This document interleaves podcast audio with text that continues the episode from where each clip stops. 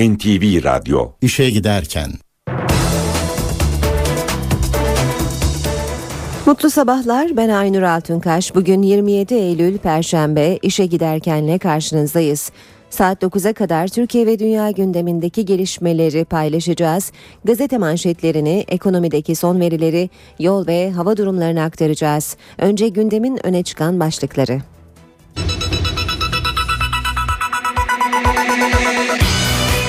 Başbakan Erdoğan terörün çözümü için İmralı ile yine görüşülebileceğini söyledi. Tunceli'deki saldırıda şehit olan 6 askerden 3'ünün cenazesi toprağa verildi. Usta halk ozanı Neşet Ertaş memleketi Kırşehir'de toprağa verildi. Başbakan doğalgaza kışa girmeden önce zam geleceğini açıkladı. İşe giderken gazetelerin gündemi.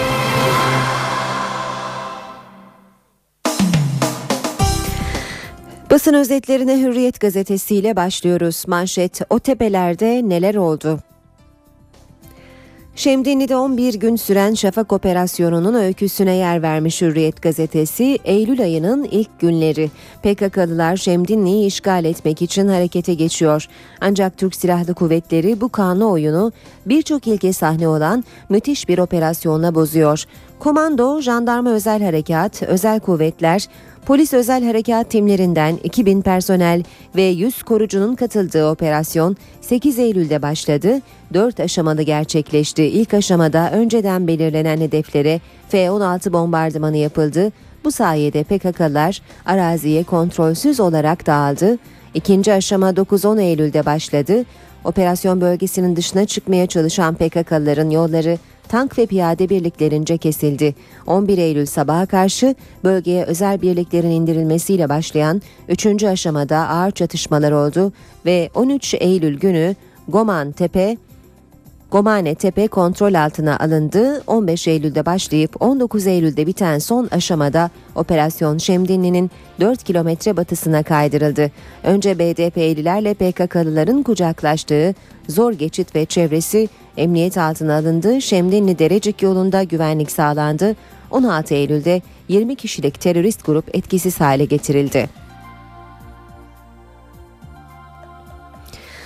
Hürriyet gazetesinden yine okuyalım. Sevgi Seli, Türk halk müziğinin ünlü ismi halk ozanı Neşet Ertaş, Türkiye'nin dört bir yanından gelen sevenlerinin katıldığı cenaze töreninden sonra dün Kırşehir'de babasının ayak ucuna açılan mezara defnedildi.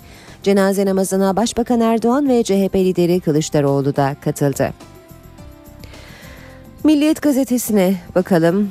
Dost ateşiyle ölüme beraat demiş Milliyet manşette. Mahkeme uzman çavuş İpek'i terörist diye şehit eden dört korucuya bölgede korku ve telaşla bu yaşanabilir gerekçesiyle ceza vermedi. Devam ediyoruz. Tuğ General saniyelerle kurtulmuş. Tunceli'de PKK'lıların bomba yerleştirdikleri araçla ilgili yeni bilgiler gün ışığına çıktı. Buna göre teröristler aracı patlamadan 10 dakika önce olay yerine bıraktı. Daha sonra da uzaktan kumandayla infilak ettirdi. Asıl hedefin Tunceli'deki Tugay komutanı Tuğ General Metin Akkaya olduğu öne sürüldü. Akkaya'nın patlamadan saniyeler önce aynı yerden geçtiği anlaşıldı. İmralı ile tekrar görüşme olabilir. Başbakan Erdoğan dün televizyonda terörle ilgili önemli mesajlar verdi. İmralı görüşmeleri yine olabilir. İmralı öldü, öldürüldü. Bu tür şeyler var. Geçenlerde kardeşi gitti, görüştü, geldi. CHP ile ilgili olarak da başbakan şöyle diyor. Meclis açılınca CHP'ye ne oldu? Hani ekipleri çalıştıracaktık diyeceğiz. Gelin hep beraber haydi bakalım bu taşın altına elimizi koyalım diyeceğiz. Doğalgaz zam konusunda da başbakan dünyada akaryakıta gelen zamlar sebebiyle doğalgaza mecburen zam yapmak zorundayız ifadelerini kullandı. Milliyetten yine bir başlık dersimiz şiddet. İki haber aynı başlıkta. İlki öğretmenini sınıfta öldürdü. İzmir Karabağlar'daki Nazire Merzeci İlk Öğretim Okulu'nda derse geç kalan 8. sınıf öğrencisi 15 yaşındaki HK sabah tartıştığı fen öğretmeni Rabia Sevilay Durukan'ı başka bir derste öğrencilerin gözü önünde bıçaklayarak öldürdü. HK'nin sabahki tartışmada öğretmeni tehdit ettiği bunun üzerine okula gelen polislerin bir bir süre okulda beklediği öğrenildi. Dersimiz şiddet başlığı altındaki ikinci haber 66 aylık çocuğa 108 aylık dayağı. İstanbul Bayrampaşa'daki Mustafa Atri İlköğretim Okulu'na yeni kaydolan 5,5 yaşındaki Eren B. 3. sınıf öğrencisi bir kız tarafından feci şekilde dövüldü. Minik Eren'i kızlar tuvaletine sokup soyan öğrenci üzerine su atıp dövdü. Eren'in annesi Dilek B. okula bir saat erken gidince üstü kapatılmaya çalışılan olaya tanık olduğunu söyledi. Geçiyoruz sabah gazetesine Milliyet'in ardından asla ağlamam manşetini görüyoruz. Ovacık'ta şehit edilen başsavcı Murat Uzun'un gururlu eşi Cihan Uzun konuştu. Kimse bize mağdurmuşuz gibi davranmasın dimdik ayaktayız. Radikal gazetesiyle devam edelim. Gözaltında kayba de DNA'lı e, ilk kanıt diyor radikal manşette. Mardin Savcılığı'nın Tuğ General Musa Çit ile açtığı dava gözaltında kayıp dosyaları için örnek olma yolunda. Derik'te 1992-94 arasında kaybolanlardan Vecdi Avcı'nın cesedi DNA incelemesiyle kimsesizler mezarlığında bulundu. Cumhuriyet gazetesiyle devam edelim. AKP'de koltuk sevdası ağır bastı demiş e, Cumhuriyet. Erdoğan kongre öncesi MKYK üyelerine teşekkür etti ve yeni yönetim için isim önermelerini istedi ancak koltuktan vazgeçemediler. Kendilerine anket formu dağıtılan MKYK üyelerinin büyük çoğunluğunun kendini ya da birbirlerinin isimlerini önerdiği belirtildi. Başbakan Erdoğan'ın açık mesajını almayan MKYK üyelerinin yarıya yakınını çizmesi bekleniyor diyor Cumhuriyet Haber'de. Hemen altında eski Genelkurmay Başkanı Özkök'ün açıklamalarını görüyoruz. Hepsi temiz başlığıyla eski Genelkurmay Başkanı balyozda yargılanan silah arkadaşlarının hiçbirini suçlamadığını söyledi.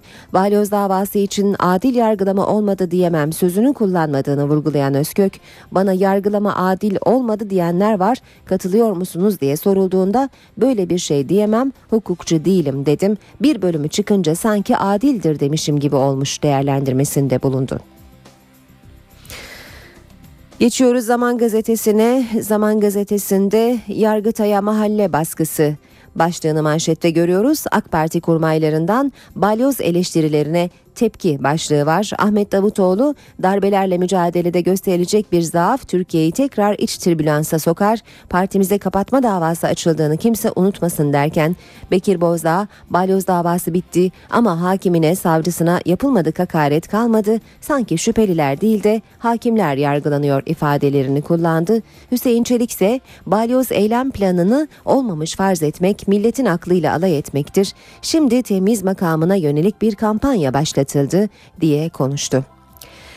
Habertürk gazetesine bakalım. Habertürk'te Paşa oğluna inceleme manşetini görüyoruz. Generalin Doktoroğlu Hakkari'de askerliğinin 3 ayını raporlu ve izinli geçirdi, incelemeye alındı.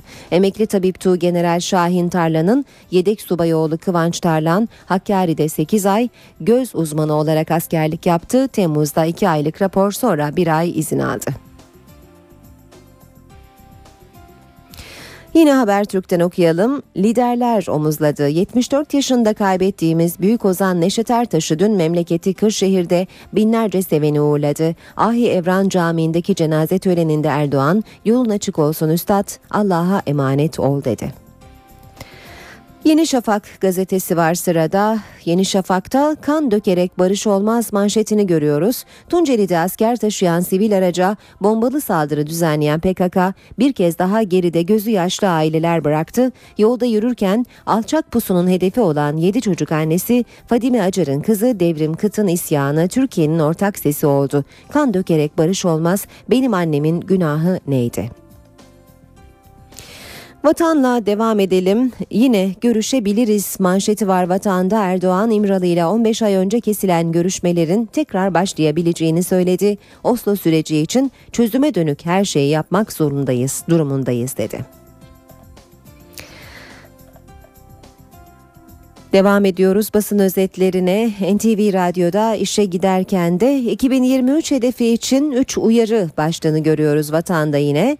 E, Kemal Derviş Merkez Bankası'na destek verdi. Sıkı mali disiplin, cari, açık ve bas, e, barıştıran siyaset uyarısı yaptı. 2001 krizinden Türkiye'yi çıkaran programın mimarı Kemal Derviş, yıllar sonra yazılı basına verdiği ilk röportajda Türk ekonomisini değerlendirdi. Ve son haberler akşam gazetesinden manşet Türkiye'nin kardeşlik evi işte bin yıllık kardeş halkların teröre verdiği en güzel cevap. Güngören'deki PKK saldırısında hamile eşini kaybeden Kürt iş adamı aynı patlamada ölen Aleyna'nın Amasyalı babasına sahip çıktı. Önce iş verdi sonra evini açtı.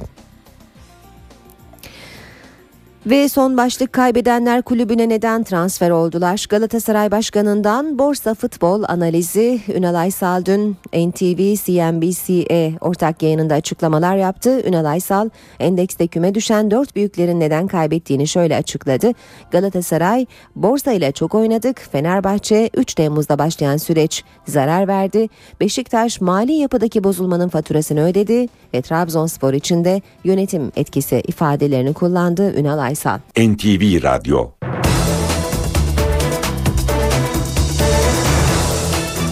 Türkiye ve dünya gündeminin öne çıkan gelişmelerini aktarmaya devam ediyoruz. 7-17 saat. Başbakan Tayyip Erdoğan dün akşam terörle mücadele konusunda önemli açıklamalar yaptı. Kanal 7 televizyonunda soruları yanıtlayan Başbakan, terör sorununun çözümü için İmralı ile yine görüşülebileceğini belirtti. Başbakan Erdoğan, terör örgütünün Şemdinli'de uyguladığı alan hakimiyeti taktiğinin işe yaramadığını söyledi. Oslo görüşmelerine de değinen Başbakan, görüşmenin kesilmesinin nedeninin ise iletişimdeki samimiyetsizlikten kaynaklandığını söyledi. Biz statükoyu nerede kırdık? Adaya danışmanımızı göndermek suretiyle kırdık. İmralı ile ilgili görüşmeler yine olabilir. Başbakan Recep Tayyip Erdoğan terör sorununun çözümü için İmralı görüşmelerinin olabileceğini bu sözlerle anlattı. Oslo görüşmelerini değerlendiren Başbakan, görüşmelerin kesilmesinin nedenini de açıkladı. Milli İstihbarat Teşkilatı müsteşarı olarak Emre Bey zamanından itibaren başlattık görüşmeleri. Sonra Hakan Bey geldi. Hakan Bey'le de aynı şekilde devam ettik. Ve şu anda bu kesilmenin bazı sebepleri oldu. O sebep de neydi? İletişimdeki samimiyetsizlikti. Başbakan MİT Müsteşarı Hakan Fidan'ın ifade vermeye çağrılmasını bir kez daha eleştirdi. İmralı olsun, Oslo olsun bu görüşmeleri biz çok açık net yani bu adımları da attık. Ne yaptı terör örgütü? Bunu bazı yazılı medyaya ardından görsel medyaya pas ettiler. O servisi yaptıktan sonra da hemen Bakıyorsunuz yargı devreye girdi ve müsteşarımın üzerine geldiler. Tabi gıyabında ardından da şahsen benim üzerime geleceklerdi. Erdoğan meclis açıldıktan sonra CHP'ye çağrı yapacaklarını da söyledi. E, benzer çağrıyı biliyorsunuz CHP'de yaptı. E, buyurun gelin dedik. Geldi. Görüştük. Hala CHP'den bizim o talebimize bir cevap gelmedi. Şimdi biz kendilerine çağrıyı zaten ayrıca ne oldu? Hani ekipleri çalıştıracaktık diyeceğiz. Yani meclisin açılmasıyla birlikte bunu kendilerine söyleyeceğiz. Başbakan Erdoğan terör sorununun çözümü için çalışmaların süreceğini de belirtti. İşin diplomatik boyutu var, sosyoekonomik boyutu var, psikolojik boyutu var. Onlar da devam ediyor ve edecek. Güvenlik boyutunda son zamanlarda bir şey gündeme geldi. Silah, silahlar sussun. Bizim tezimiz silahlar bırakılsın silahların bırakılması konusuna gelince ha, biz orada varız. Başbakan Şemdinli'de terör örgütüne yönelik yapılan operasyonları da değerlendirdi. Daha önce bireysel hedefler belirlemişti terör örgütü. Şimdi ise bir alan hakimiyeti tesis etmenin gayreti içerisinde. Şemdinli'deki deneme dikkat ederseniz buydu. Fakat Şemdinli'de bu alan hakimiyetine yönelik attığı adımda başarılı olamadı çok ciddi zayiat vererek oradan defoldular. Tunceli'deki saldırıda şehit olan 6 asker için Malatya Havalimanı'nda tören düzenlendi. Şehitlerden 3'ü memleketlerinde toprağa verildi. Tunceli'deki saldırıda şehit olan 6 asker için Malatya Havalimanı'nda tören düzenlendi. Şehitlerden 3'ü düzenlenen askeri törenin ardından memleketlerine uğurlandı. Diğer 3 askerin cenazesi ise kimlik tespiti için Ankara Adli Tıp Kurumu'na gönderildi. Şehitlerden 26 yaşındaki uzman çavuş Ahmet Oğul 20 gün önce evlenmişti. Düğün izni bittikten sonra birine dönen 26 yaşındaki oğul göreve başladığı gün şehit oldu. Şehidin Kahramanmaraş'ın Türkoğlu ilçesinde yaşayan ailesi acı haberin ardından doktor gözetiminde tutuluyor. Şehitlerden Ramiz Demir 22 Eylül'de düzenlenen karakol saldırısından yaralı kurtulmuştu. Fakat Gazi'nin yolu terörle bir kez daha kesişti. Tedavi için Elazığ Asker Hastanesi'ne götürülüyordu. Fakat düzenlenen saldırıda şehit düştü. Şehit askerin acı haberi Afyonkarahisar'a bağlı Köprülü köyünde yaşayan ailesine ulaştı. Terhisine bir buçuk ay kala şehit olan Ramiz Demir, askerlik dönüşü evlenmeyi planlıyordu. Ramiz Demir, Köprülü köyünde son yolculuğuna uğurlandı. Şehit asker Kadir Dadaş'ın Tekirdağ Çerkezköy'de yaşayan ailesi de Yas'ta. 21 yaşındaki Erdadaş'ın ailesine acı haberi askeri yetkililer verdi. Şehit Fatih Küçük Tercih 23 yaşındaydı. Acı haberin ardından Şehiter'in Denizli'nin Tavas ilçesindeki baba evine Türk bayrakları asıldı. Terhisine bir buçuk ay kala şehit olan Küçük Tercih, ailesiyle en son 10 gün önce telefonda görüşmüştü. Er Mümin Koca'nın Manisa'nın Akhisar ilçesindeki evine de ateş düştü. 11 aylık asker olan Mümin Koca, ailesinin iki çocuğundan biriydi. Er Mümin Koca, Akhisar ilçesinde toprağa verildi. Yozgatlı şehit uzman çavuş Cuma Karadavut ise evli ve iki kız çocuğu babasıydı. Şehit asker Yeni Fakılı ilçesinde toprağa verildi. Saldırının kurbanları arasında siviller de vardı. Patlama sırasında eşiyle birlikte yürüyüş yapan Fadime Acar hayatını kaybetti. Ağır yaralanan eşi Ali Acar'ın tedavisi ise sürüyor. Tunceli'deki saldırı ile ilgili olarak 3 kişi gözaltında. Soruşturma kapsamında gasp edilen araçta yer tespit cihazı olmasına rağmen neden bulunamadığı iddiaları da araştırılıyor. Tunceli'de 6 askerin şehit olduğu ve bir kişinin yaşamını yitirdiği saldırının detayları netleşmeye başladı. Soruşturma kapsamında 3 kişi gözaltına alındı. PKK'lılar saldırıyı gerçekleştirmek için Tunceli Hozat Karayolu'nun 25. kilometresinde Doblo marka bir aracı gasp ederek içindeki iki kişiyi kaçırdı. Araç bir telekomünikasyon şirketine aitti. Araca tahrip gücü yüksek patlayıcı yerleştiren teröristler aracı Atatürk Mahallesi hastane kavşağında çalışma yapılan yolun kenarına park etti. Bomba yüklü araç saat 18 sıralarında askeri araçların geçişi sırasında uzaktan kumandayla patlatıldı. Patlamanın şiddetiyle askeri araç yolun karşı tarafına savrularak yanmaya başladı. Şarapnel parçaları da servis minibüsünü parçaladı. Araçlarda bulunan 6 asker şehit oldu. Olay yerinin yakınındaki Fadime Acar da şarapnel parçasıyla hayatını kaybetti. İnsanlar ölmesin. Evet doğru Yeter, yeter artık. Patlamanın şiddetiyle askeri aracın jantları yaklaşık 200 metre uzağa fırladı. PKK'lılar gasp ettikleri aracın sürücüsünü saldırının ardından bıraktı. Başlatılan soruşturma kapsamında güvenlik güçleri olay yerinde inceleme yaptı. Araç sürücüsü de ifadesi alındıktan sonra serbest bırakıldı. Saldırıda asıl hedefin 4. Komando Tugay Komutanı Turgeneral Metin Akkaya olduğu da iddialar arasında. Akkaya'nın patlamadan kısa süre önce aynı yoldan geçtiği belirtiliyor. Gasp edilen araçta yer tespit cihazı olduğu, buna rağmen bulunamadığı iddiaları da araştırılıyor. Jandarma Genel Komutanı o General Bekir Kalyoncu olayın ardından helikopterle Tunceli'ye geldi. Kalyoncu'ya saldırıyla ilgili briefing verildi. Gözaltına alınan 3 kişinin sorgusu sürüyor. Bu arada Malatya Başsavcı Vekilliği de olaya ilişkin soruşturma başlattı. Ağrı'nın Doğu Bayazıt ilçesinde bir istihbaratı değerlendiren polis kent merkezinden geçen minibüse operasyon düzenledi. Üç terörist yakalandı. Yardım ve yataklıkla suçlanan dört kişi gözaltına alındı. Şırnak'taki bombalı saldırıda sivil otomobildeki iki uzman çavuş yaralandı. Tunceli'de ise karakola saldırı girişimi askerlerin karşılık vermesiyle önlendi. Ağrı Doğu Bayazıt'ta hareketli dakikalar yaşandı. Düzenlenen operasyonda 3 terörist yakalandı. Bir grup teröristin Tendürek kırsalına geçiş yapacağı bilgisine ulaşan polis Doğu Bayazıt ilçesi Iğdır kavşağında önlem aldı. Aracın geçişi sırasında operasyon düzenlendi. Minibüsteki ikisi kadın 3 terörist yakalandı. 4 kişi de teröristlere yardım ve yataklıktan gözaltına alındı. Araçta bir roket atarla çok sayıda şarjör ve örgütsel döküman ele geçirildi. Şırnak şehir merkezinde ise içinde iki uzman çavuş bulunan sivil araca saldırı düzenlendi. Otomobil Bahçeli Evler mahallesinde ilerlerken refüje konulmuş patlayıcı infilak etti.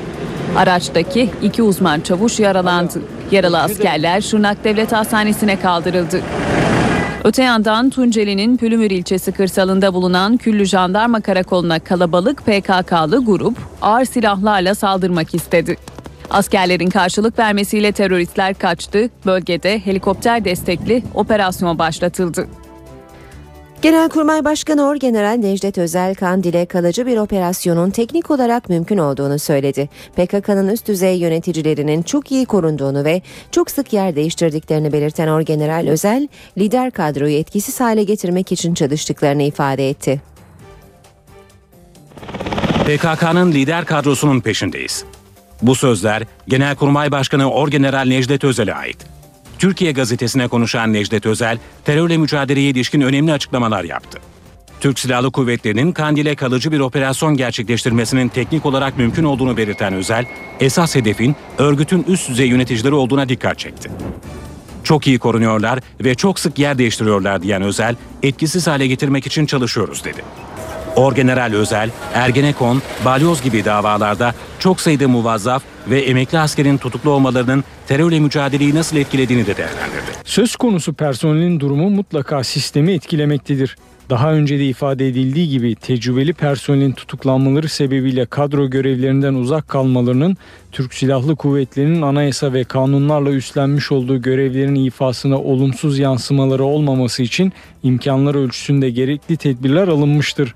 Teröristle yürütülen mücadelede askeri faktörlerin yanı sıra psikolojik faktörler de önemli rol oynar. Yargı sürecindeki personelimizin durumu bizleri derinden üzmektedir. Ancak bu üzüntümüzün terörle mücadeledeki kararlılığımızı zaafa düşürmesi söz konusu değildir. Özel, sık sık gündeme gelen ve eleştirilen istihbarat konusuna da değindi. MİT ve emniyetle istihbarat paylaşımı konusunda herhangi bir zafiyet olmadığını söyledi. Ancak Genelkurmay Başkanı Amerika Birleşik Devletleri'nden alınan istihbarat desteğinin sınırlı olduğunu belirtti. Adalet Bakanı Sadullah Ergin'in NTV yayınında Kürt sorununun çözümü konusunda Öcalan'ın da içinde olabileceği tüm enstrümanların kullanılabileceğini söylemesi yeni bir polemik başlattı. Bakanın görüşüne partisinden ve BDP'den destek, CHP ve MHP'dense eleştiri geldi. Abdullah Öcalan da bu sürecin içine girmeli mi Sayın Bakan? Ya ben ayrım yapmıyorum. Yani bu sorunu çözecek tüm enstrümanlar vardır. Adalet Bakanı Sadullah Ergin'in bu açıklaması siyasetin yeni polemik konusu oldu. AK Parti Amasya Milletvekili Naci Bostancı'ya göre Öcalan'ın çözüm üzerindeki etkisi tartışmalı. Bu problemi terör örgütünün talep ettiği denklemin dışına çıkaracak her tür ihtimal, her tür imkan buna Öcalan da dahildir tabiatıyla ama Öcalan'la dün de görüşüldü. Uzun yıllar boyunca görüşüldü.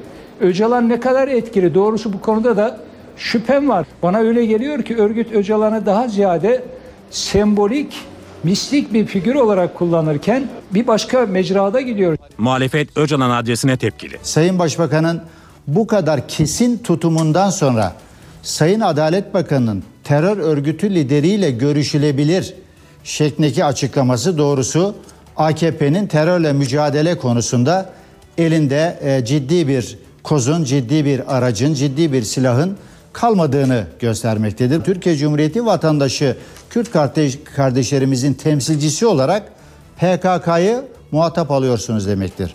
Zübeyir Aydar Kandil'den sesleniyor Oslo masası yeniden kurulsun diye. AKP, CHP, BTP Ankara'dan hoparlör olmuş. Ses veriyorlar. Hoparlör bunlar. AKP, CHP ve BDP şeytan üçlüsüne, şeytan üçgenine Türkiye Cumhuriyeti Devleti'ni ve milletini birlik ve bütünlüğünü düşürmeyeceğiz. Türk siyasetini terör teslim almış gözükmektedir. BDP kanadından gelen tepkilerse olumlu. Sayın Adalet Bakanı'nın dün yapmış olduğu gör, e, açıklamalar özellikle bir müzakere ve diyalogla ilgili sürecin başlatılmasıyla ilgili bir kaygıyı ortaya koyuyor. Hem AKP tarafından hem diğer siyasal partiler tarafından desteklenmesi gerektiğini düşünüyoruz. NTV Radyo'da işe giderken devam ediyor. Az sonra spor haberlerini sunacağız. Önce kısa bir aramız var. Ara vermeden önce de gündemin başlıklarını hatırlatalım.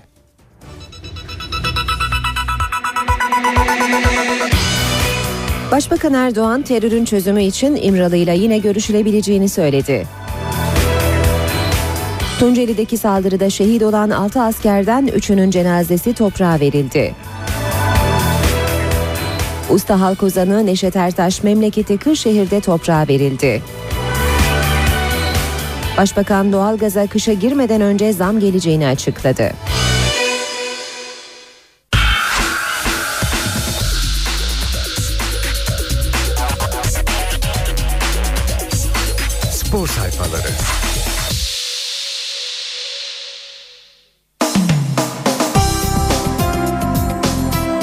7.37 NTV Radyo'da işe giderken spor gündeminden başlıklarla devam ediyor. Gazetelerin spor sayfalarına bakacağız. Hürriyetle başlıyoruz. Galatasaray Başkanı Ünal Aysal dün CNBC canlı yayınında önemli açıklamalar yaptı ve bu açıklamalara yanıtta gecikmedi. Aysal konuştu ortalık karıştı diyor Hürriyet gazetesi. Sermaye artırımı ile ilgili yaptığı açıklamalar büyük yankı uyandırdı. Fenerbahçe ile aralarında yeni bir polemiğe yol açan açıklamalar yapan Galatasaray Başkanı'nın sözleri ortamı gerdi. İki ezeli rakip birbiri ardına bildiri yayınladı. Galatasaray Kulübü Başkanı Ünal Aysal'ın açıklamalarından satır başları şöyle. Sermaye artırımını kurallara uygun bir şekilde yaptık. Geçen yıl Fenerbahçe'de sermaye artırımına gitti. Sermaye artırımı ile ilgili en ufak bir sıkıntım endişem yok çünkü yaptığım şeyin doğru olduğuna inanıyorum. Başında bulunduğum kurumla ilgili hiçbir mali işlem içine girmem. Onun için Galatasaray'ın 5 kuruşluk hissesini ne aldım ne sattım. Nakit akışlarının da Galatasaray FIFA finansal fair play kriterlerine uygundur. Şampiyonlar Ligi'nde gruptan çıkmamız Galatasaray için başarı sayılır. Bizim çok iyi bir takımımız var. Bu takım bu şekliyle de başarılı olur. Borçlarımız 327 milyon dolardan 215 milyon dolara düştü. 2014 Mart'ına kadar borçlarımızı 100 milyon doların altına indireceğiz.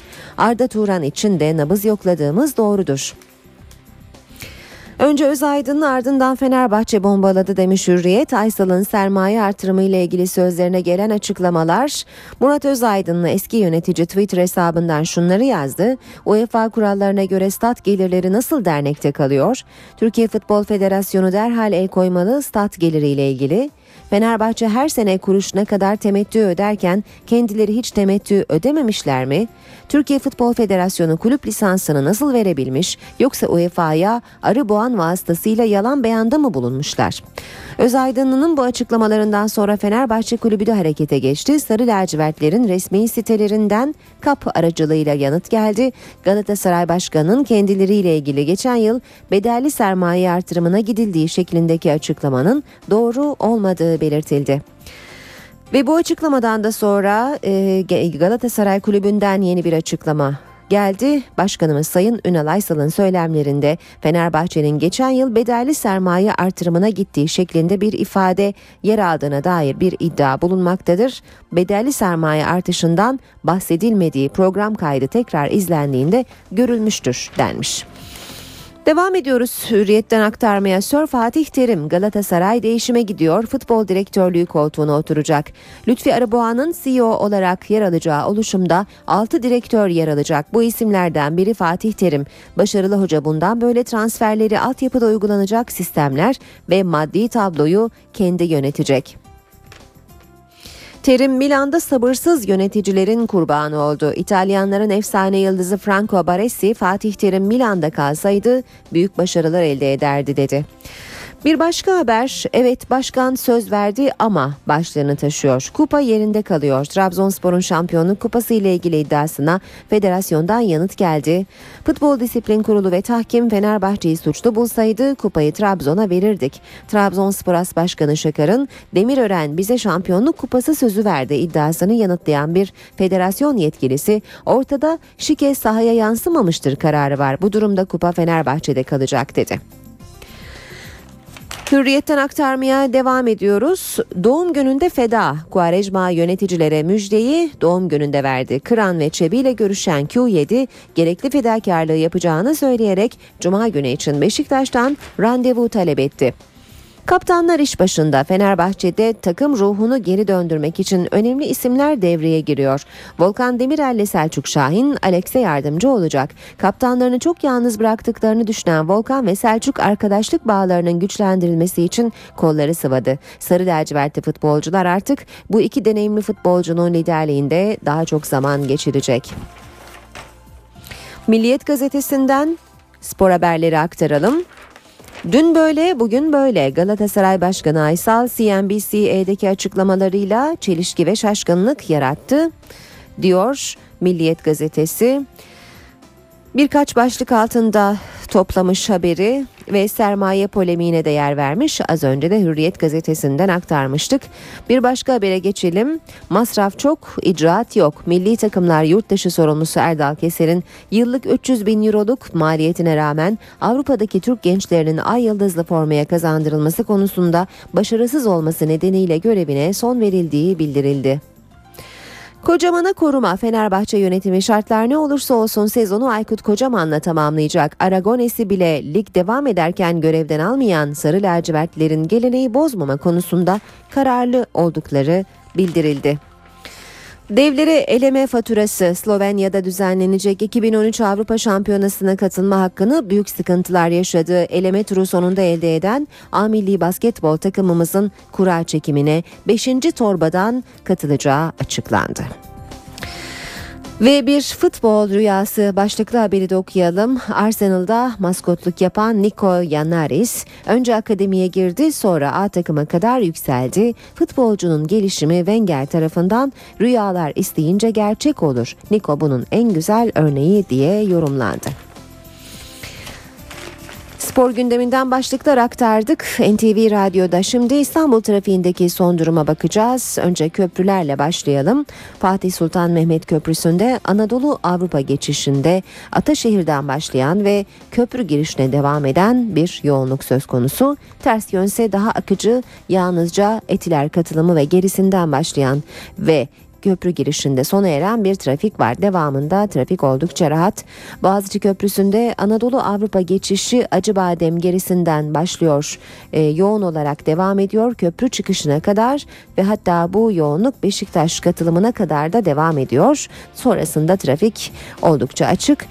Avrupa Anadolu geçişinde ise Mecidiyeköy gerisinden başlayan bir yoğunluk var ve köprü çıkışına kadar da bir süre devam ediyor. Nakkaştepe ve Yıldız katılımlarının da yoğun olduğunu söyleyelim. Kısıklı'dan e, Boğaz Köprüsü e, girişine kadar da trafiğin yoğun olduğunu söylemek mümkün. Anadolu yakasıyla devam edelim.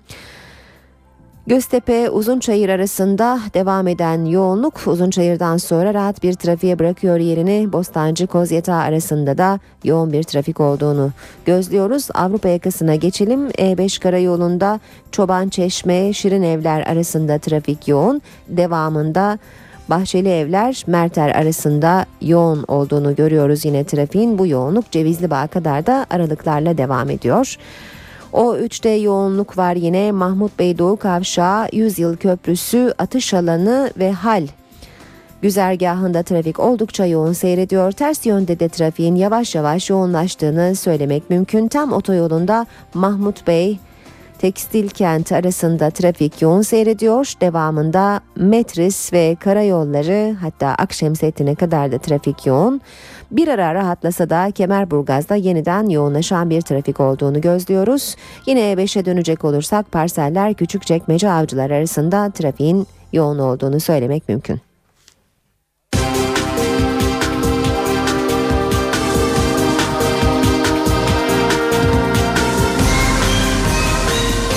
İşe giderken. İşe giderken gündemin ayrıntılarıyla devam ediyor. Neşet Ertaş'ın cenazesi dün memleketi Kırşehir'de defnedildi. Ustayı son yolculuğunda sanat ve siyaset dünyasından pek çok isim de yalnız bırakmadı.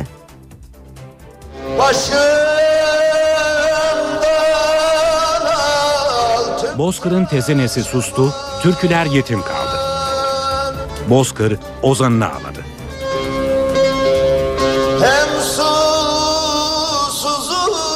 Kırşehir, Anadolu'nun sesine, hemşerisine büyük bir törenle veda etti. Değerli halk ozanı Neşet Ertaş'ın cenazesi sabah erken saatlerde hastaneden alındı. Neşet Ertaş'ın cenazesi havalimanındaki törenin ardından karayoluyla Ankara'dan memleketi Kırşehir'e uğurlandı. Dükkanlarda, evlerde Neşet Ertaş türküleri çalındı. Binaların üzerinde Neşet Ertaş posterleri, onun ünlü dizeleri vardı. Ahi Evran Camii hınca hınç doldu. Kırşehir'deki okullar törene katılmak isteyen öğrencilere izin verdi. Binlerce seveniyle birlikte devlet erkanı da cami avlusundaydı. Başbakan Recep Tayyip Erdoğan, CHP lideri Kemal Kılıçdaroğlu, Başbakan Yardımcısı Beşir Atalay, Kültür ve Turizm Bakanı Ertuğrul Günay, Anayasa Mahkemesi Başkanı Haşim Kılıç'la diğer siyasi parti temsilcileri son yolculuğunda saf tuttu. hep garip ifadesini kullanmıştır. Neşet Ertaş değil, garip. Çünkü o bu yalan dünyaya da garip olarak bakıyordu. Garip geldik, garip gideceğiz. Hepimiz aslında garibiz. Yani trilyonlar, milyonlar, makamlar, mevkiler hepsi boş. Olacak şeyler söyledim. Emanet nefsimi sahibine Cenaze teslim ettim. omuzlarda taşındı. Mahlas olarak garip ifadesini kullandığını ifade etti Başbakan Erdoğan. Büyük ozan Neşet Ertaş doğduğu topraklarda son kez ilerledi. Onun melodileriyle büyüyen binlerce kişi de son görevini yerine getirdi. Ancak tabutun üzerinde Kırşehir Belediyesi yazısı da yeterince özen gösterilmediği gerekçesiyle tepki çekti. Halk ozanının vasiyeti bağlamayı ilk olarak eline veren babası Muharrem Ertaş'ın ayağının ucuna defnedilmekti. Önce mezarının yakınlarında bir yer açıldı Büyük Ozan için. Ancak Kültür Bakanı Ertuğrul Günay açılan mezar yerini beğenmedi. Neşet Ertaş hayatını kaybettikten sonra babası Muharrem Ertaş'ın mezarının yakınlarına bir mezar yeri açıldı. Ancak onun vasiyeti babamın ayaklarının ucuna gömülmek istiyorum şeklindeydi. İşte bu nedenle sabah saatlerinde Kültür Bakanı'yla Neşet Ertaş'ın oğlu buraya geldi ve Muharrem Ertaş'ın mezarının hemen yanı başına Muharrem Ertaş'ın ayak ucuna Neşet Ertaş için yeni bir mezar yeri açıldı. Vasiyeti yerine getirildi. UNESCO'nun yaşayan insan hazinesi ilan ettiği usta sanatçı, yıllarca özlemini çektiği topraklarına binlerce seveninin dualarıyla kavuştu. Neşet Ertaş, büyük ustam dediği babasının mezarının ayak ucunda açılan mezara defnedildi. İşe giderken Sosyal Güvenlik Kurumu aylıkları eksik ödenen 2500 emekliden işlemleri tamamlananlara ödemelerini yapmaya başladı. İntibak düzenlemesi kapsamında 2500 emekliye aylıklarının eksik, 3500 emekliye ise aylıklarının fazla ödendiği belirlenmişti. Sosyal Güvenlik Kurumu aylıkları eksik ödenen 2500 emekliye ödemelerini yapmaya başladı. Bunların bir kısmı bu ay farkları aldı, diğerleri ise Ekim'de eksik ödemeleri alacak. Sosyal Güvenlik Kurumu fazla ödeme yapılan emeklilerle ilgili borç gönderme ve kesinti işlemlerini durdurdu. Emekli aylıklarındaki fazla ödemeler konusunda son kararı Bakanlar Kurulu verecek. Sağlık sigortası prim borcu yaklaşık 1 milyon 154 bin genci vurdu. 18 yaşını dolduran ve herhangi bir okulda okumayan gençler için sigorta primi ödeme zorunluluğu için gelir tespiti yaptırmayan gençlere aylık 35 ile 212 lira arasında prim borcu çıkarıldı. 18 yaşını doldurmuş, lise ya da üniversiteye gitmeyen gençler sigorta primi borcuyla karşı karşıya. Yaklaşık 1 milyon 154 bin genç aylık 35 ile 212 lira arasında prim ödeyecek. 18 yaşını doldurduğunuz zaman eğer e, lise ya da üniversite eğitiminde değilseniz e, ailenin bakmakla yükümlü olduğu kişi kapsamından çıkıyorsunuz ve gelir testi yaptırmak durumundasınız. Prim ödemek durumundasınız. Yok e, lise eğitimine devam ediyorsanız 20 yaşına kadar bu eğitim devam ediyorsa bu durumda prim ödemeniz söz konusu değil. 1 Ocak 2012'de yürürlüğe giren Genel Sağlık Sigortası Kanunu ile birlikte 9 milyon 430 bin kişiye gelir testi yapıldı. Gelir testi yaptırmayan yaklaşık 1 milyon 154 bin gence ise ailesinin gelir durumuna bakılarak prim borcu çıkarıldı. 25 yaşını tamamlamakla birlikte yüksek öğrenimde olsanız dahi e, GSS primi yani genel sağlık sigortası primi ödemek durumundasınız. Asgari ücretin üçte birinden az geliri olduğu tespit edilenler açısından prim şartı da ortadan kalkıyor. Gelir testine başvurmayan ve prim borcunu ödemeyenlerse sağlık hizmetlerinden faydalanamayacak. İlerideki günlerde bu borcun büyümesiyle SGK'nın icra yoluna gidebileceğini de şimdiden söyleyebiliriz. Samsun Terme'de içme suyundan kaynaklandığı düşünülen salgınla ilgili inceleme yapıldı. Şebeke suyunu analiz eden İl Sağlık Müdürlüğü ekipleri sudaki klor seviyesinin olması gerekenden düşük olduğunu tespit etti. Samsun Terme'de içme suyundan kaynaklandığı düşünülen salgınla ilgili inceleme başlatıldı. İl Sağlık Müdürlüğü ekipleri tek şebeke üzerinden ilçe geneline dağıtılan sudan numune aldı. Yapılan analizde içme suyundaki klor seviyesinin olması gerekenden düşük olduğu tespit edildi. Su numuneleri alındı. Eş zamanlı hastaneye ishal şikayetiyle başvuran hastalardan özellikle akşamleyin e, akşama doğru o hastalardan biz gayta numuneleri aldık. Bakiye klorun yer yer yeterli olmadığı görüldü ve bu beli kaymakamlığa, ilçe müdürlüğü vasıtasıyla ve e, iletildi. Son iki günde ilçedeki hastanelere yüksek ateş, ishal, mide bulantısı ve kusma şikayetleriyle 1270 kişi başvurdu. Yoğunluk nedeniyle bazı hastalara ayakta müdahale edildi. Bazıları ise uzun süre beklemek zorunda kaldı.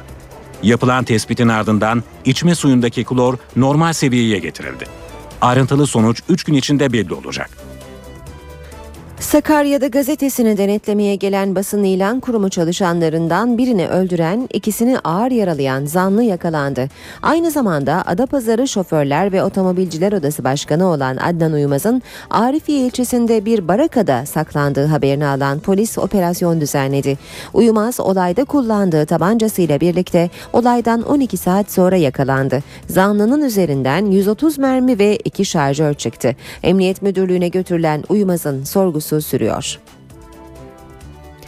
Polisin uyuşturucu tacirleriyle mücadelesi devam ediyor. İstanbul'da düzenlenen operasyonda 51 kilo eroin ele geçirildi. Gözaltına alınan 6 kişinin adam öldürme dahil birçok suçtan sabıkalarının olduğu öğrenildi.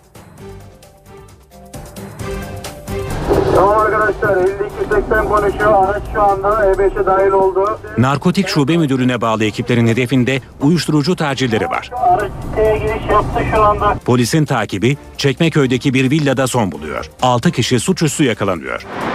Şebekeye ait araçta yapılan incelemede 51 kilo eroin ele geçirildi. Çetenin doğu illerinden getirdiği uyuşturucuyu Avrupa'ya göndermeyi planladığı öğrenildi. Zanların suç dosyası da hayli kabarık. Adam öldürme, hırsızlık gibi birçok suçtan sabıkaları var. Altı zanlı sorgularının tamamlanmasının ardından sevk edildiği mahkeme tarafından tutuklanarak cezaevine gönderildi. İzmir'de nüfus cüzdanını kaybeden ayakkabı boyacısı Tahsin Bardak 18 milyon- milyon lira borçla karşılaştı. Bardak'ın adına 17 şirket kuruldu. Yüklü banka kredileri çekildi. Ayakkabı boyacısı şimdi bu borcu nasıl ödeyeceğini düşünüyor. Kaybolan kimlik 18 milyon liralık borç getirdi. İzmir'de yaşayan ayakkabı boyacısı Tahsin Bardak 9 yıl önce kimliğini kaybetti. Aradan geçen sürede 52 yaşındaki bardağın başına gelmeyen kalmadı. Kimlik bilgileri kullanılarak 17 şirket kuruldu, müşterilere naylon faturalar kesildi.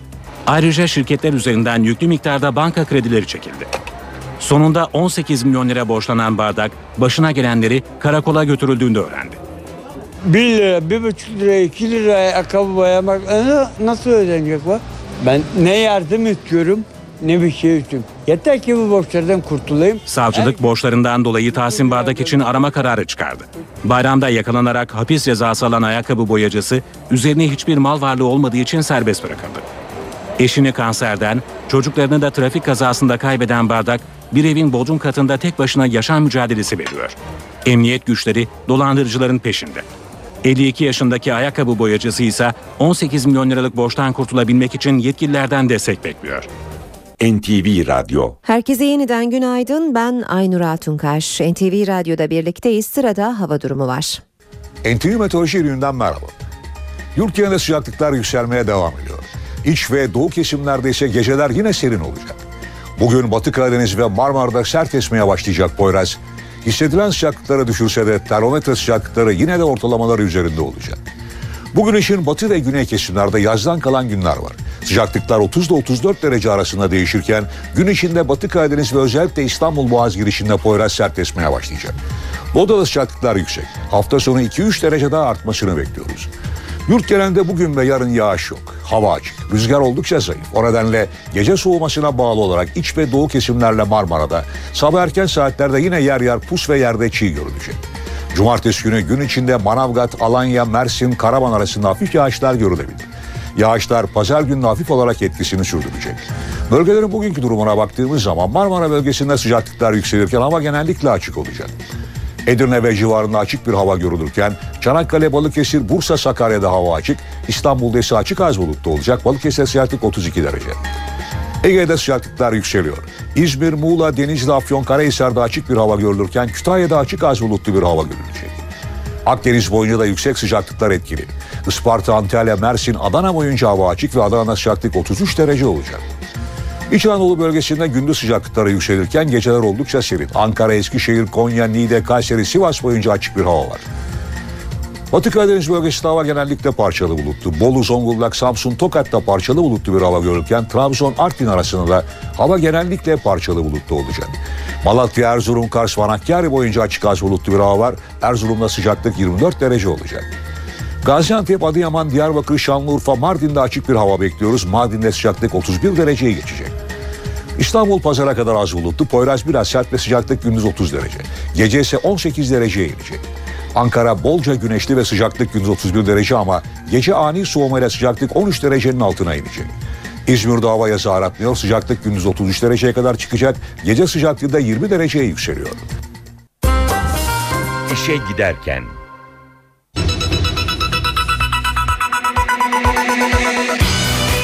Başbakan Erdoğan terörün çözümü için İmralı'yla yine görüşülebileceğini söyledi.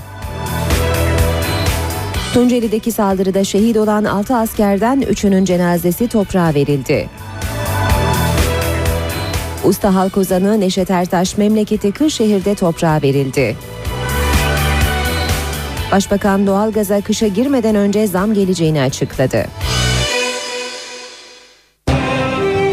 İşe giderken gazetelerin gündemi.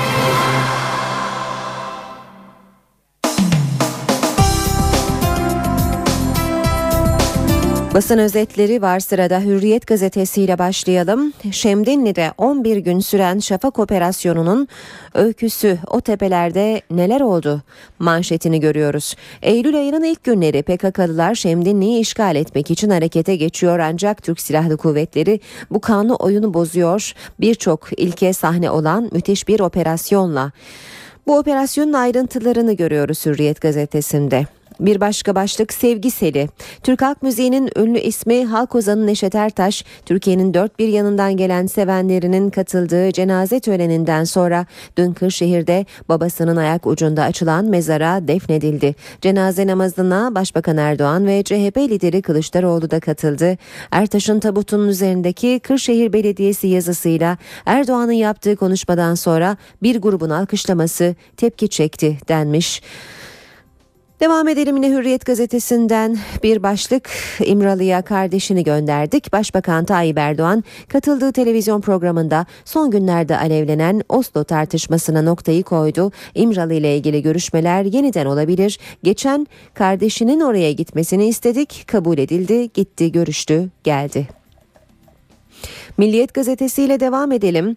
Dost ateşiyle ölüme beraat demiş Milliyet manşette. Mahkeme uzman çavuş İpek'i terörist diye şehit eden dört korucuya bölgede korku ve telaşla bu yaşanabilir gerekçesiyle ceza vermedi denmiş haberin ayrıntılarında. Tuğ General saniyelerle kurtulmuş başlığı var. Tunceli'de PKK'lıların bomba yerleştirdikleri araçla ilgili yeni bilgiler gün ışığına çıktı. Buna göre teröristler aracı patlamadan 10 dakika önce olay yerine bıraktı. Daha sonra da uzaktan kumandayla infilak ettirdi. Asıl hedefin Tunceli'deki Tugay komutanı Tuğ General Metin Akkaya olduğu öne sürüldü. Akkaya'nın patlamadan saniyeler önce aynı yerden geçtiği anlaşıldı. Dersimiz şiddet başlığı var ve bu başlık altında iki haber görüyoruz Milliyet'te. Öğretmenini sınıfta öldürdü. İlk başlık İzmir Karabağlar'daki Nazire Merzeci İlköğretim Okulu'nda derste geç kalan 8. sınıf öğrencisi HK sabah tartıştığı fen öğretmeni Rabia Sevilay Durukan'ı başka bir derste öğrencilerinin gözü önünde bıçaklayarak öldürdü. HK'nin sabahki tartışmada öğretmeni tehdit ettiği, bunun üzerine okula gelen polislerin bir süre okulda beklediği öğrenildi. Ve hemen yanındaki başlık 66 aylık çocuğa 108 aylık dayağı. İstanbul Bayrampaşa'daki Mustafa Itri İlköğretim Okulu'na yeni kaydolan 5,5 yaşındaki Eren B, 3. sınıf öğrencisi bir kız tarafından feci şekilde dövüldü. Minik Eren'i kızlar tuvaletine sokup soyan öğrenci üzerine su atıp dövdü. Eren'in annesi Dilek B, okula bir saat erken gidince üstü kapatılmaya çalışılan olaya tanık olduğunu söyledi. Sabah gazetesiyle devam edeceğiz. Sabahta manşet asla ağlamam. Ovacık'ta şehit edilen başsavcı Murat Uzun'un gururlu eşi Cihan Uzun konuştu. Kimse bize mağdurmuşuz gibi davranmasın. Dimdik ayaktayız. Vatan gazetesine bakalım. Vatanda manşet yine görüşebiliriz. Erdoğan İmralı ile 15 ay önce kesilen görüşmelerin tekrar başlayabileceğini söyledi. Oslo süreci için çözüme dönük her şeyi yapmak zorundayız dedi.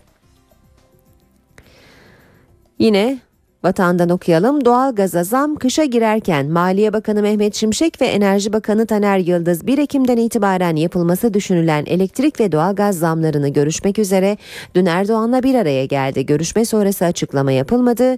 Erdoğan akşam doğal gaza mecburen zam yapmak durumunda olduklarını söyledi. Kışa girerken bu adımı atacağız dedi. Doktordan yalanlama hepatit C hastalığı nedeniyle Türkiye'de kendisine muayene olduğu iddia edilen Oscar'lı yıldız Angelina Jolie için Profesör Yaman Tokat ilk kez konuştu. Angelina Jolie keşke hastam olsaydı demem. O hiç hasta olmasın bana güzel miydi diye soruyorlar. Bu nereden çıktı anlamadım açıklamasını yapmış doktor. Habertürk gazetesiyle devam edelim.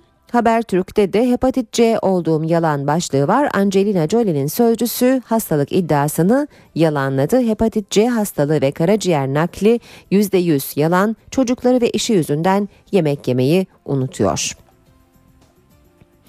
Devam edelim yine Habertürk gazetesinden okuyalım. Paşa oğluna inceleme. Generalin Doktoroğlu Hakkari'de askerliğinin 3 ayını raporlu ve izinli geçirdi. İncelemeye alındı. Emekli tabip Tuğ General Şahin Tarlan'ın yedek subayı oğlu Kıvanç Tarlan Hakkari'de 8 ay göz uzmanı olarak askerlik yaptı. Temmuz'da 2 aylık rapor sonra 1 ay izin aldı.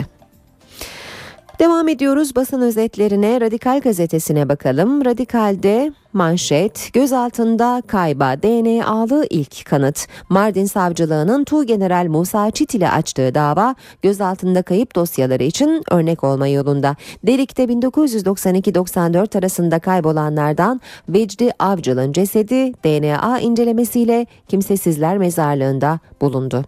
Bir başka başlık yine Radikal'den Erdoğan'ın çantasındaki 300 kişilik CV. Başbakan Erdoğan hafta sonu Veda Kongresi'nde manifesto yayımlayarak yeni bir reform paketi açacak. Partisini yenileyecek olan Erdoğan'ın çantasında farklı eğitimlerden, eğilimlerden 300 kişinin CV'si var. Cumhuriyet gazetesi ise Manşette AKP'de koltuk kavgası ağır bastı demiş. Erdoğan kongre öncesi MKYK üyelerine teşekkür etti ve yeni yönetim için isim önermelerini istedi. Ancak koltuktan vazgeçemediler. Kendilerine anket formu dağıtılan MKYK üyelerinin büyük çoğunluğunun kendini ya da birbirlerinin isimlerini önerdiği belirtildi. Başbakan Erdoğan'ın açık mesajını almayan MKYK üyelerinin yarıya yakınını çizmesi bekleniyor denmiş haberin ayrıntılarında. Akşam gazetesi var sırada Türkiye'nin kardeşlik evi diyor manşeti akşamın. İşte bin yıllık kardeş halkların teröre verdiği en güzel cevap. Güngören'deki PKK saldırısında hamile eşini kaybeden Kürt iş adamı aynı patlamada ölen Aleyna'nın Amasyalı babasına sahip çıktı. Önce iş verdi sonra evini açtı. Basın özetlerinde yine akşamdan bir haber var sırada. Faciaya 350 feet kala Gaziantep İstanbul seferini yapan uçakta çarpışacağız paniği. Kuleden boş inebilirsin talimatı alan pilot 350 feet kala pistte koca bir uçak olduğunu fark etti. Usta bir manevrayla uçağı yeniden havalandırmayı başarıp 158 yolcunun hayatını kurtardı. Olaya telsizini unuttuğu için kuleye bilgi vermeden hangara uçak çeken görevlilerin yol açtığı ortaya çıktı. Sabiha Gökçen yönetimi soruşturma başlattı. Zaman gazetesine bakalım. Yargıtay'a mahalle baskısı diyor zamanın manşeti. AK Parti kurmaylarından balyoz eleştirilerine tepki. Ahmet Davutoğlu darbelerle mücadelede gösterilecek bir zaaf Türkiye'yi tekrar iç tribülanslara sokar. Partimize kapatma davası açıldığını kimse unutmasın. Derken Bekir Bozdağ balyoz davası bitti ama hakimine savcısına yapılmadık hakaret kalmadı. Sanki şüpheliler değil de hakimler yargılanıyor dedi. Hüseyin Çelik ise balyoz eylem planını olmamış farz etmek milletin aklıyla alay etmektir. Şimdi temyiz makamına yönelik bir kampanya başlatıldı. Görüşlerini dile getirdi. Son olarak da Yeni Şafak'a bakalım.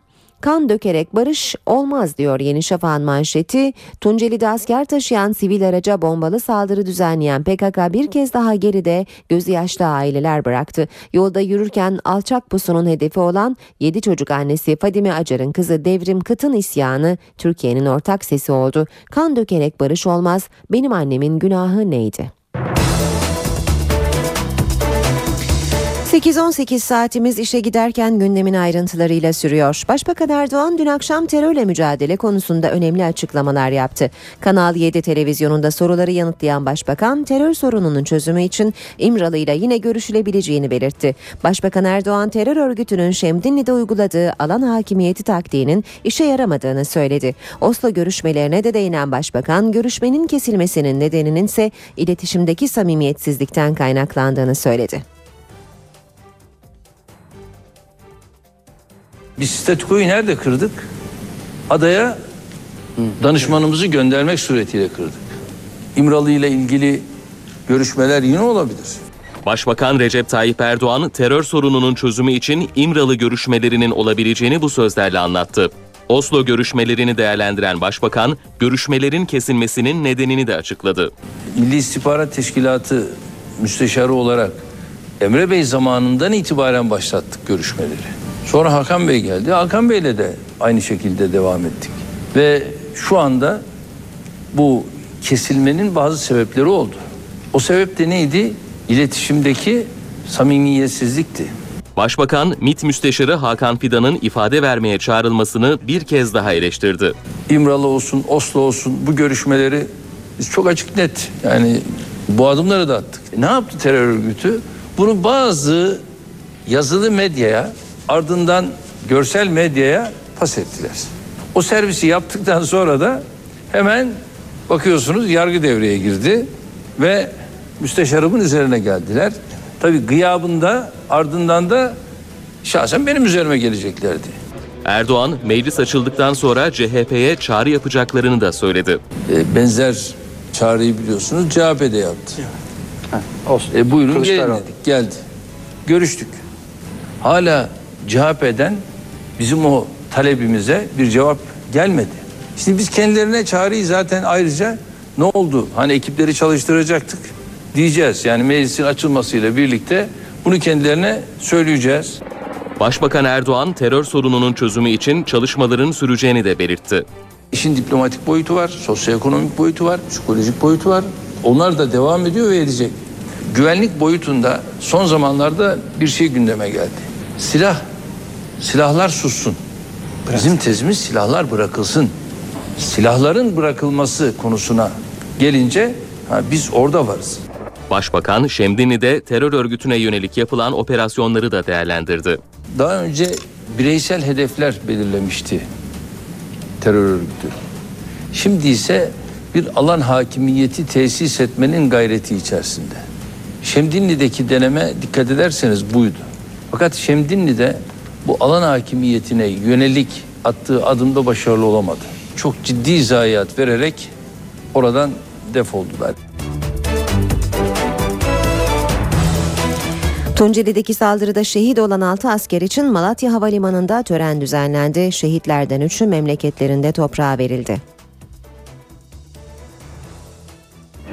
Tunceli'deki saldırıda şehit olan 6 asker için Malatya Havalimanı'nda tören düzenlendi. Şehitlerden 3'ü düzenlenen askeri törenin ardından memleketlerine uğurlandı. Diğer 3 askerin cenazesi ise kimlik tespiti için Ankara Adli Tıp Kurumu'na gönderildi. Şehitlerden 26 yaşındaki uzman çavuş Ahmet Oğul 20 gün önce evlenmişti. Düğün izni bittikten sonra birine dönen 26 yaşındaki Oğul göreve başladığı gün şehit oldu. Şehidin Kahramanmaraş'ın Türkoğlu ilçesinde yaşayan ailesi acı haberin ardından doktor gözetiminde tutuluyor. Şehitlerden Ramiz Demir 22 Eylül'de düzenlenen karakol saldırısından yaralı kurtulmuştu. Fakat Gazi'nin yolu terörle bir kez daha kesişti. Tedavi için Elazığ Asker Hastanesi'ne götürülüyordu.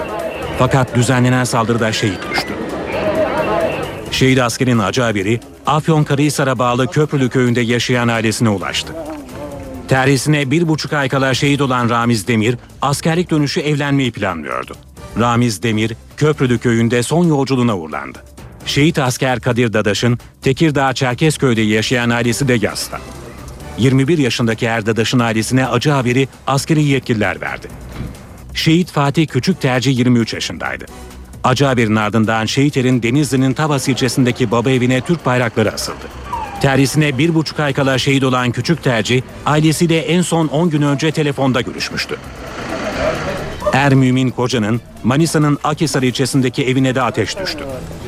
11 aylık asker olan Mümin Koca ailesinin iki çocuğundan biriydi. Er Mümin Koca Akhisar ilçesinde toprağa verildi.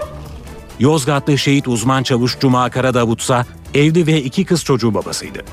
Şehit asker Yeni Fakılı ilçesinde toprağa verildi. Saldırının kurbanları arasında siviller de vardı. Patlama sırasında eşiyle birlikte yürüyüş yapan Fadime Acar hayatını kaybetti. Ağır yaralanan eşi Ali Acar'ın tedavisi ise sürüyor.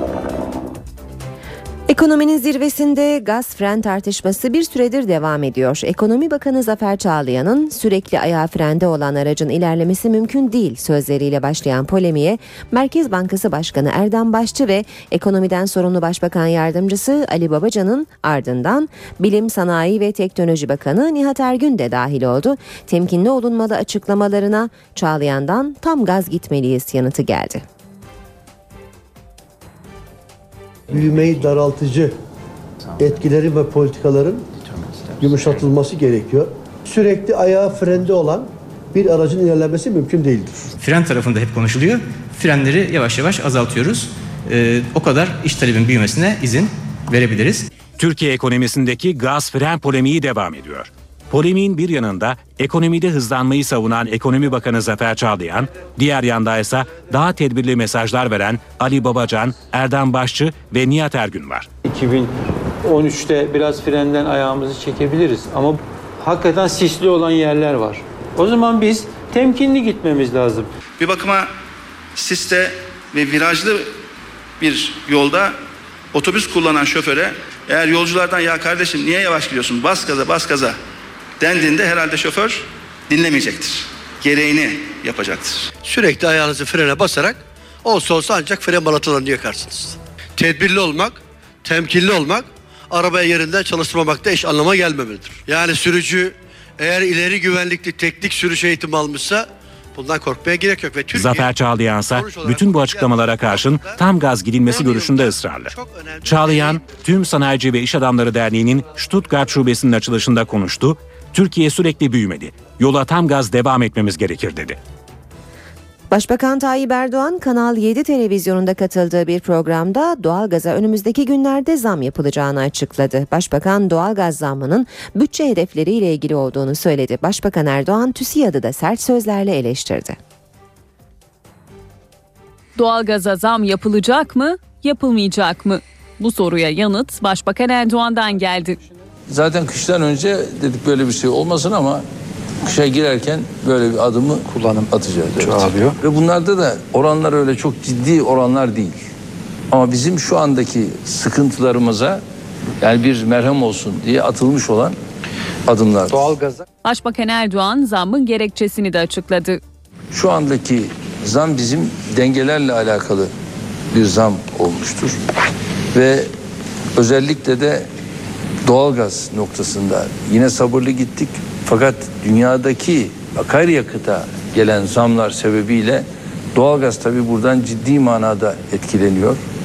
Biz tabii doğalgaza da mecburen zammı yapmak durumundayız. Şimdi bu zam yapılmadığı takdirde bunların hepsini siz hazineden ödüyorsunuz. Ekonomideki gaz fren polemiğini de değerlendiren Başbakan Erdoğan, ekonomi yönetiminden gelen açıklamalar arasında nüans farkı olduğunu söyledi. Başbakan faiz oranlarına da dikkat çekti. Yeri gelir fren, yeri gelir gaz. Yani bunu dengesini kuracaksınız tabii. Faiz oranını hala yüksek buluyorum. Fakat bu devamlı korunduğu içindir ki işte o fren rahatsız edici olabilir. Zafer Bey'in deyimiyle orada balata aşınıyor. Başbakan Erdoğan TÜSİAD'la ilgili değerlendirmelerde de bulundu. TÜSİAD'ın toplantısında kendilerine dedim ki gelin yerli otomobilimizi yapalım. Yapmamak için ne gerekiyorsa onun adımlarını atmışlardır. Böyle bir zihniyet bu ülkeyi sıçratmaz. İşte bu frene basmaktır. Benim şeyim tavrım her zaman kurumsaldır. Kurumsal olarak bundan sonraki süreçte de kendilerini normalleşme içerisine sokmadıkları takdirde aynen bu tavrın devam edecektir. Ankara gündemi. Başkent gündemini bu sabah NTV muhabiri Didem Tuncay'dan dinliyoruz. Başbakan Recep Tayyip Erdoğan dün katıldığı bir televizyon programında terörle mücadeleye ilişkin önemli açıklamalarda bulundu. Terör sorununun çözümü için e, terör örgütü elebaşı Abdullah Öcalan'la görüşülebileceğini e, söyledi. Başbakan Oslo görüşmelerinin ise iletişimdeki samimiyetsizlik yüzünden başarısız olduğunu kaydetti. Bu açıklamalar bugün Ankara'da tartışılacak. Muhalefet partilerinden de değerlendirmeler gelmesi bekleniyor bekleniyor. Başbakan bugün saat 18.30'da da NTV Star TV ortak yayınında soruları yanıtlayacak. Gözler yapacağı yeni açıklamalarda olacak. Hemen diğer gündem maddelerine geçelim. Cumhurbaşkanı Abdullah Gül bugün Genelkurmay Başkanı ve MİT Müsteşarı'yla haftalık olağan görüşmelerini gerçekleştirecek. Terörle mücadele ve Suriye konusundaki gelişmelerin ele alınması bekleniyor bu görüşmelerde. Cumhurbaşkanı bugün ayrıca Pakistan Pakistan'ın Pencap eyaleti başbakanı Şahbaz Şerif ve beraberindeki heyeti kabul edecek. Cumhuriyet Halk Partisi Parti Meclisi Yüksek Disiplin Kurulu ve Meclis grubunun iki gün sürecek toplantısı da bugün başlıyor. Toplantının açılışında CHP Genel Başkanı Kemal Kılıçdaroğlu bir konuşma yapacak. E, yerel seçimlerin öne alınması 27 Ekim 2013 tarihinde yapılması ile ilgili son adımda atılıyor hazırlanan anayasa değişikliği teklifi AK Parti ve e, MHP milletvekillerinin imzasıyla bugün meclis başkanlığına sunulacak. Teklif 4 Ekim'de Meclis Anayasa Komisyonu'nda görüşülecek. Son bir e, başlığı da eğitim alanından verelim. Öğrenci seçme ve yerleştirme sınavıyla bir üniversiteye yerleşememiş öğrenciler için yeni fırsat bugün başlıyor. Adaylar bugünden itibaren 1 Ekim'e kadar kadar ek e, yerleştirme başvurusunda bulunabilecekler. Yaklaşık 171 bin boş kontenjan öğrencileri bekliyor. Ankara gündeminden öne çıkan başlıklar böyle. Günün en önemli olayları. Haberin tüm yönleri. Kırıcı bir üslubumuz yok. Bir şey istedik sadece. Perde arkası. Sorumlular ortaya çıkarılacak ve gereken yapılacaktır. Anında radyonuzda. NTV Radyo İstanbul. NTV Radyo İzmir. NTV Radyo Ankara. NTV Radyo Irak. NTV Radyo Kahire. NTV Radyo. Habere ulaşmanın en kolay yolu. Saat 8.31 herkese yeniden günaydın. Ben Aynur Altunkaş. Birazdan piyasalara bakacağız ama önce günün başlıkları.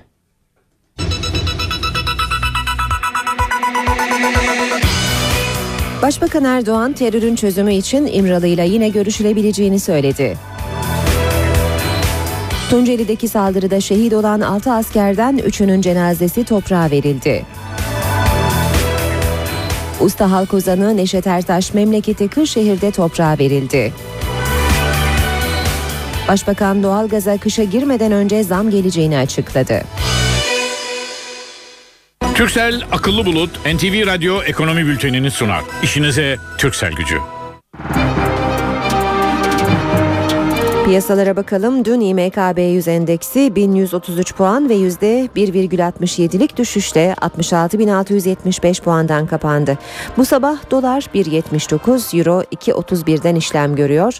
Euro dolar paritesi 1.28, dolar yan paritesi 78 düzeyinde. Altının onsu 1754 dolar, kapalı çarşıda külçe altının gramı 101 lira, Cumhuriyet altın 680, çeyrek altın 168 liradan işlem görüyor. Brent petrolün varil fiyatı 110 dolar.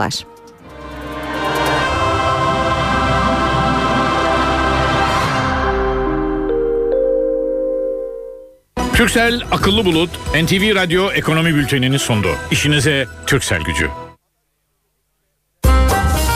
İşe giderken. Kısa bir ara vermeden önce İstanbul trafiğine bakacağız. Şu sıralarda bir önce kaza haberi aktaralım. D100'de Haliçok Meydanı yönünde maddi hasarlı bir kaza var. Kaza nedeniyle bir şerit trafiğe kapalı durumda. Köprülerle devam edelim. Anadolu Avrupa geçişinde Fatih Sultan Mehmet Köprüsü'nde trafik Küçük Bakkalköy Çakmak arasında e, yoğun olarak devam ediyor. Çakmak'tan sonra daha akıcı bir trafik olduğunu görüyoruz ancak Kavacık'ta yeniden yoğunlaşan trafik köprü üzerine kadar bu şekilde devam ediyor. Avrupa Anadolu geçişinde etiler katılımıyla başlayan bir yoğunluk var. Köprü girişinde yerini akıcı bir trafiğe bırakıyor ve devamında Ataşehir hatta Küçük Bakkalköy'e kadar trafiğin oldukça akıcı olduğunu görüyoruz. Boğaziçi Köprüsü'nde Anadolu Avrupa geçişinde Acıbadem Köprüsü itibarıyla yoğunluk var ve e, köprü çıkışında Beşiktaş katılımına kadar bu yoğunluk devam ediyor. Avrupa Anadolu geçişinde Mecidiyeköy'den başlayan bir yoğunluk var. Köprü çıkışında da bir süre devam ediyor bu yoğunluk. Nakkaştepe ve Yıldız katılımlarının hala yoğun olduğunu söyleyelim. Anadolu yakasında Göztepe Uzunçayır arasında çift yönlü bir trafik var. Küçük Yalı Maltepe arasında yoğun olarak devam eden bir trafik olduğunu görüyoruz. Bu yoğunluk Gül suyu da Gül suyunda da etkili.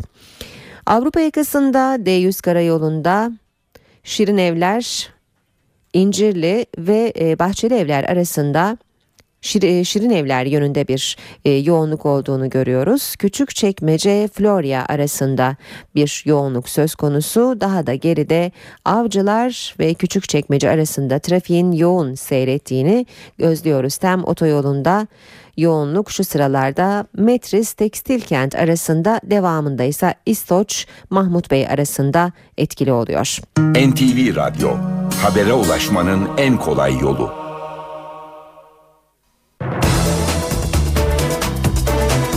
...8.40'ı gösteriyor saat NTV Radyo'da gündemin öne çıkan gelişmelerini aktarmaya devam ediyoruz. Büyük usta Neşet Ertaş'ın ardında bıraktığı acıya yine bir başka müzik ustası ve onun gençlik yıllarından beri arkadaşı olan Orhan Gencebay'ın döktüğü gözyaşları tercüman oldu. Neşet Ertaş'ın hemşerilerinin Gencebay sevgisi bir ara izdihama dönüştü. Alkışlar dualara karıştı. Siyasiler ve sanatçılar Neşet Ertaş'ı son yolculuğuna uğurlamak için buluştu. Yıllardır türküleriyle öyküsünü anlattığı halkın da katılımıyla cenaze namazı mahşeri bir kalabalığa dönüştü. Niyet eyledim Allah rızası için namaza, meyyit için duaya. Ustanın ardında bıraktığı acıya ise tercüman olan yine bir başka müzik ustasının Orhan Gencebay'ın döktüğü gözyaşları oldu. Hazır olan imama er kişi niyetine. Allahu Ekber. Türk halk müziğine damgasını vurmuş bir ekoldü Neşet Ertaş. Böyle bir değerde bir daha gelmeyecek. Bu net. Çok açık net. Onlardan bir tanesi de Aşık Mahsuni Şerif'ti. Bir tanesi de iki tane vardı bu asırda yani hakikaten yeri doldurulmaz olan. Bir tanesi de Neşet Ertaş'tı. O büyük bir çınardı. Neşet, neşet, neşettir yani. Neşet deyince duracak, akan sular duracak. Anadolu'da kimi görsem, hangi vatandaşı görsem beni sanki Neşet'le her gün beraberim diye Neşet'i bana sorarlar. Neşet ne yapıyor iyi mi? Ben de iyi derim. Ama hakikaten askerliğinden beri hep beraber dostluğumuz devam etti. Dostları Büyük Usta'nın yolundan yürümekte kararlıydı. Dün sabah Neşet sustu. Sustu. Ee, tabii ben şöyle düşünüyorum. Bu suskunluğu bir iki günlük olarak düşünüyorum. Çünkü Neşet bıraktıklarıyla suslu sözcüğünü pek e, hak etmiyor. Bıraktığı eserler açısından baktığım zaman herhangi bir susmak söz konusu değil. Bize Orta Anadolu ve bütün türküleri sevdiren büyük bir insanı kaybetmenin üzüntüsü içerisindeyiz. Ülkemizin başı sağ olsun. Hem çok güzel çaldı hem çok güzel söyledi. Ee, çok onun gibi dünyada e, çok az müzisyen vardır. Kültür ve Turizm Bakanı Ertuğrul Günay ise Neşet Ertaş'ın kırgınlığına değindi. 20 küsur yıl Almanya'da kalan ama toprağını da bu kadar seven bir insanın mutlaka gönül kırıklığı vardır. Ben bir garibim diyor. Ee, onulmaz yaram var diyor. Hangi tabip gelse yarıma melhem olmaz diyor. Ee, derinden derine o gizli gizli diyor ya. Gizli gizli elbette e, bir bir gönül kırıklığı elbette vardı ama çocuklarıyla da bugünden beri konuşa geliyorum. Ee, son zamanlarda toplumun her kesiminden gördüğü sevgi onu çok yönlendirdi. Buna tanık oldum ve bundan e, mutluluk duyuyorum gerçekten. Cenaze namazı kılındı, helallikler alındı. Büyük usta Neşet Ertaş'ın cenazesi İnsan Seli'nin omuzlarında Bağbaşı mezarlığına taşındı. Neşet Ertaş için toplanan kalabalığın arasında kalan Orhan Gencebay, çevredekilerin yoğun ilgisi nedeniyle zor anlar yaşadı. Gencebay'ı görevliler kalabalığın içinden çıkardı. Neşet Ertaş için hem baba evine hem de İzmir'deki evine taziye ziyareti vardı. Kırşehir'de ve İzmir'de anılar paylaşıldı.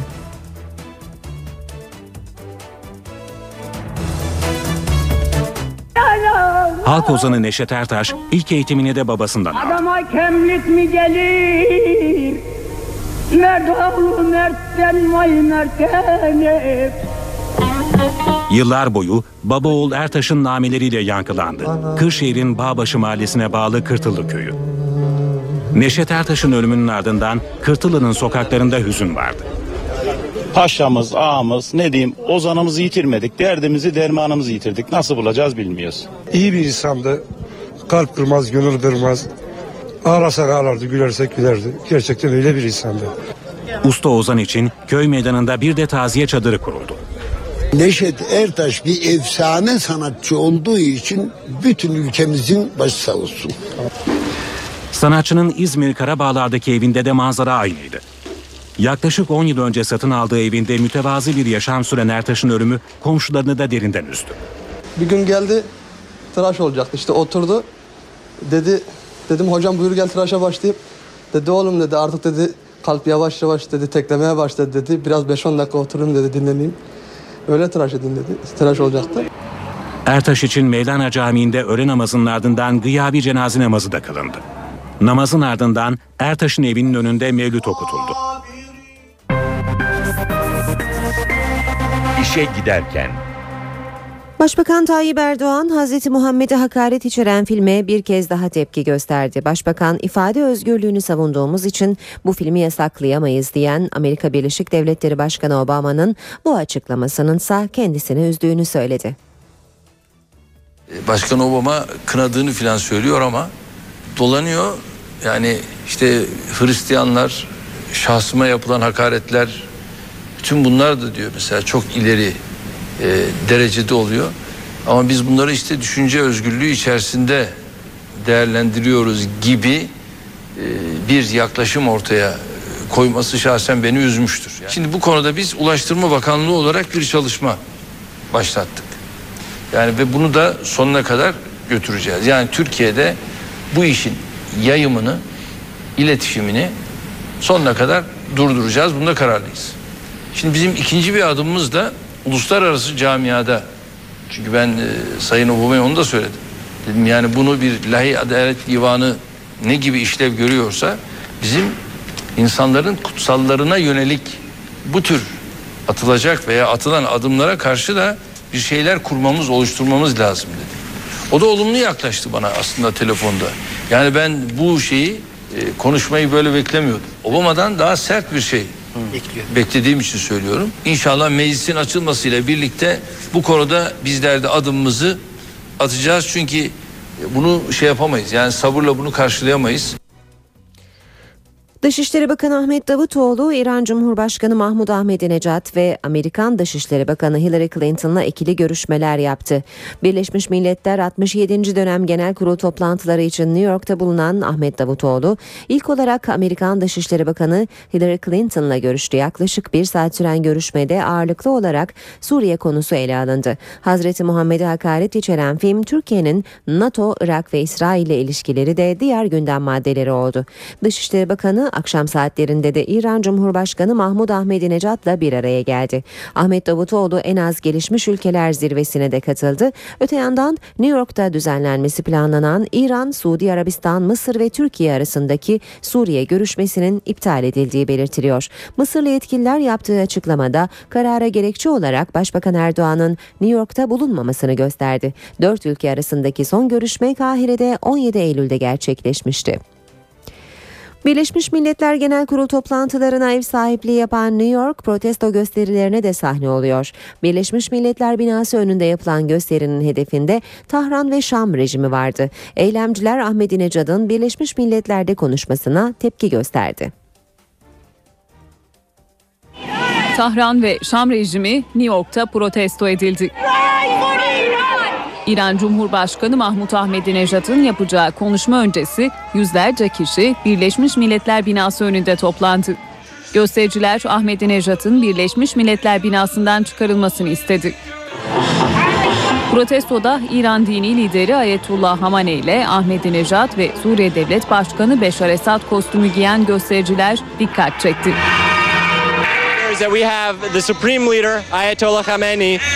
Dini lider Hamenei, kukla ustası gibi Ahmadinejad ve Beşar Esad'ı kontrol ediyor.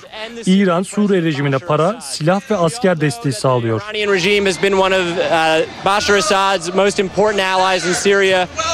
Göstericiler arasında siyaset dünyasından isimler de vardı. New York eski belediye başkanı Rudolph Giuliani, Obama'nın İran politikasını eleştirdi. And he refuses to say that he'd use military action if necessary. Obama'nın İran konusundaki zayıflığı onları cesaretlendiriyor. Gerektiğinde askeri müdahalede bulunacağını söylemeyi reddediyor. İran rejimine karşı olduğunu söyleyemiyor. Obama İran'a karşı hiçbir şey yapmadan bekliyorken onlar nükleer güç haline gelecek. Into office. So the president is using all this weak language. Gösteriler sırasında gergin anlar da yaşandı. Eylemciler tarafından dışarıda olduğu fark edilen ve çevresi sarılan İran Dışişleri Bakanlığı Sözcüsü Ramin Mehman Parast bölgeden polis yardımıyla uzaklaşabildi. İşe giderken de veda etmeden önce gündemin başlıklarını kısaca hatırlatalım. Başbakan Erdoğan'ın açıklamaları bugün öne çıkıyor. Dün akşam Kanal 7 televizyonlu açıklamalarda bulunan başbakanın gündeminde terör vardı. Erdoğan terörle mücadelede gerekirse İmralı ile tekrar görüşülebileceğini söyledi. Ayrıca başbakandan beklenen doğal gaz zamları ile ilgili bir haber geldi. Buna göre doğal gaza kış başlamadan hemen önce zam yapılacak. Ayrıca hemen hatırlatalım Başbakan Erdoğan bugün NTV, Star TV ortak yayınında soruları yanıtlayacak. Saat 18.30'da gerçekleşecek yayını NTV Radyo'dan da canlı olarak dinleyebilirsiniz. Ve belirtelim üniversitelere ek kontenjanla yerleştirme başvuruları bugün başlıyor. Öğrenci seçme, e, ölçme seçme ve yerleştirme sınavıyla bir e, üniversiteye yerleşememiş öğrenciler 27 Eylül ile 1 Ekim tarihleri arasında ÖSYM'ye başvuru yapabilecek. Saat başında gelişmelerle yeniden karşınızda olacağız. Ben Aynur Altunkaş. Mutlu günler diliyorum. Hoşçakalın. NTV Radyo